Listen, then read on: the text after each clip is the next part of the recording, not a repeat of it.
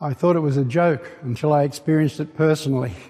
Driving through the countryside of Ireland and not sure of exactly where I was, I pulled up beside a local who was standing beside his horse and cart and asked him the way to St. Kevin's Church. To which I got the stunning reply, Well, if I were you, I wouldn't be starting from here. I had to bite my tongue to stop myself from laughing out loud. Maybe Thomas and Philip felt much the same as they asked Jesus, which is the way. And maybe Jesus' answer is as important to we modern day disciples who wonder which way the church should go.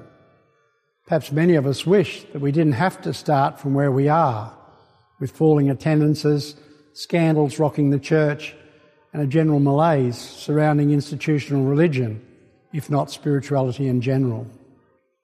But where we are is where we are.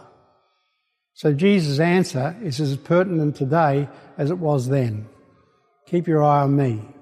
Trust in God still and trust in me. The other readings likewise have some good hints as to how we can help the church find the way. The first reading reminds us that even the 12 apostles couldn't do it on their own. They have to appoint deacons to oversee the distribution of goods. Of course, they end up doing a lot more than distributing goods, as we hear of both Stephen and Philip preaching the message as well. So too, we need to share the task of proclaiming the gospel in word and in action with all members of the church. And it's not as if we have to do it to help out Father, because Father is so busy. The first letter of Peter reminds us that it's part of our baptismal calling.